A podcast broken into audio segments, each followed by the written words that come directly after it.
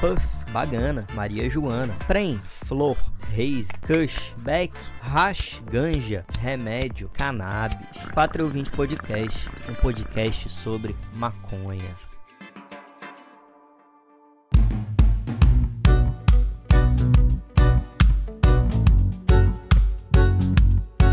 Fala galera, beleza? Quem fala é o Kiefer, bem-vindos a mais um podcast 4 ouvintes, seu podcast sobre maconha. Hoje eu vim falar sobre um assunto que tem a ver com outro episódio que nós já gravamos, um episódio sobre maconha na culinária. Hoje eu vou falar para vocês sobre descarboxilação. Nome complicado, nome difícil de pronunciar. Mas você sabe o que é descarboxilação? Para que, que ela serve? O porquê que precisa ser feito na hora de você preparar alimentos com cannabis? Se não sabe, você tá no podcast certo. Vou te explicar tudo aqui embaixo. Continua com a gente. Bom, não sei se você sabe sabe, mas a maconha crua em si, ela não é bem um entorpecente. Tu pode até comer ela se quiser, mas o efeito ele não vai ser nem de longe parecido com o que tu tá esperando. Isso porque, para que você aproveite tudo que a planta oferece, ela precisa passar por um processo que se chama descarboxilação da maconha. É um nome complicado, mas possibilita que a maconha, quando é ingerida como alimento, ela dê uma onda gostosa, vamos dizer assim. Ela é especialmente importante para quem quer fazer brigadeiros, space cakes, ou que a imaginação ou o estômago mandar. Bom, essa é a forma ideal para consumir. Para quem tem diversos tipos de doenças, precisa da cannabis de forma terapêutica, medicinal, mas não se sente à vontade fumando ou vaporizando. Bom, então vamos começar explicando o que exatamente é a descarboxilação. A descarboxilação, de uma forma bem simples, é uma maneira de você ativar as propriedades psicoativas da da cannabis através do calor. Bom, isso deve ser feito porque a erva fresca em si, ela não contém quase nada de THC substância responsável pela maior parte dos efeitos que a gente curte é o THC. E as flores frescas e seu, seus tricomas, eles são ricos em THCA, que é uma forma um pouco mais ácida do THC. Para a gente tirar essa partícula extra do THCA e transformar ela só em THC, a gente precisa de algumas temperaturas um pouco altas. Quando a gente fuma, vaporiza ou aquece a erva, a molécula ela se quebra e a gente consegue aproveitar essa ação psicoativa que ela dá. Mas para a gente ter o máximo do THC, quando a gente cozinha cannabis, é preciso de descarboxilar ela, bem antes da gente poder fazer o processo de preparar o, o alimento. Bom, embora seja necessário ter um certo cuidado para preservar a integridade da, das flores, é possível fazer esse processo em casa, de uma forma bem tranquila, na verdade. É importante a gente falar aqui que, embora quando a gente fale de descarboxilação, o THC ele seja o principal ativo citado, o CBD ele também precisa ser ativado da mesma forma, ou seja, é, é, é dois em um, vamos colocar assim.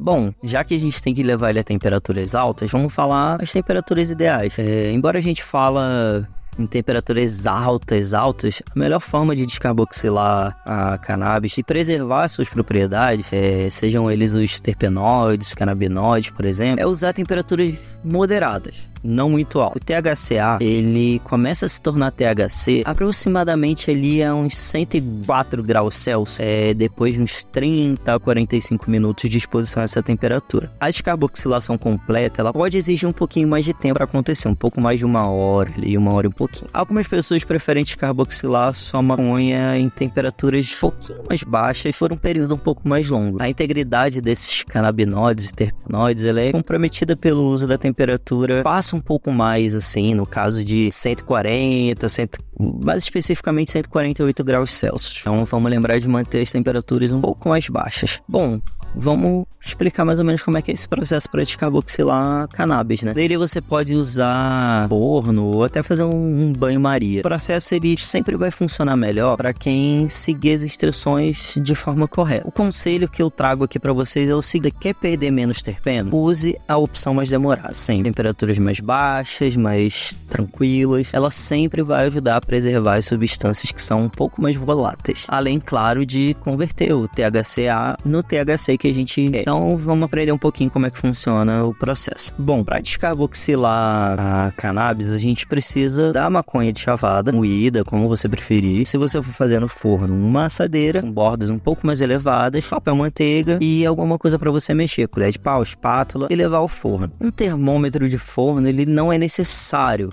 mas ele ajuda bastante se você tiver. Se for fazer no forno, você vai pré-aquecer o forno a mais ou menos uns 115 graus ali e você vai pegar o papel manteiga, amassar, amassar bastante. Isso vai ajudar a diminuir um pouco a superfície de contato entre o papel e a manteiga nas temperaturas altas. É, forra a assadeira com esse papel manteiga e distribui de forma uniforme a cannabis em cima dele. É extremamente necessário espaçar a cannabis para garantir que o calor ele seja distribuído de forma uniforme. É, usa o termômetro ali se você tiver para controlar a temperatura, é, mas se não tiver, deixa um pouquinho mais abaixo para garantir. Não vai passar do, dos 104 graus ali. É, tenta deixar ali no forno por cerca de 40 minutos. A cada 20 minutos, mais ou menos, você dá uma mexida, uma verificada, bem delicadamente, bem devagar. E depois de 30 minutos assim, você dá uma verificada novamente e retira ela. Assim que começar a desenvolver uma coloração um pouco mais clara e tostada, um pouco mais marronzinha. Aí do verde um pouco mais para marronzinha. Você pode fazer esse processo também em banho-maria. É bem simples. Basta você trocar os materiais que a gente usou por um saco de cozimento prova de calor e uma panela com água. É, basicamente você vai pegar as flores, é, vai colocar dentro de um saco fervível, um ziplock, alguma coisa que feche, colocar colocar água no estágio inicial ali de fervimento, é, quando ela tá com pequenas bolhas, que ela vai estar tá mais ou menos ali por uns 100 graus, que é a temperatura de ebulição da água, e deixa lá por uns 90 minutos. Tenha certeza de que a água não vai ferver. Isso pode queimar os serpenóides, canabinoides e acabar com a nossa receita. Depois desse tempo, uma hora e meia ali mais ou menos, você pode deixar a água esfriar, retirar o saco e esperar esfriar antes de abrir. Bom, uma coisa muito importante é que nem todo mundo tem acesso a flores flores de cannabis. E não tem problema, você pode fazer a descarboxilação no prensado também. É, afinal, é um processo que é basicamente o mesmo. É, a única recomendação que a gente tem, eu dou para você, é que se você for fazer com prensado, lava seu prensado antes, deixa ele secar bem. E isso vai remover muitas impurezas, muitas sujeiras que possam estar misturadas ali é, no seu prensado. Isso vai fazer com que você não come um, como um brisadeiro de terra, por exemplo. É, uma outra forma que você pode fazer para descarboxilar é você você usar a sua ganja num vaporizador. O processo que você está usando para vaporizar a ganja, ele já age como uma forma de descarboxilar. A diferença é que ele fica com um sabor um pouco mais forte para você usar na, na no, no seu procedimento, no seu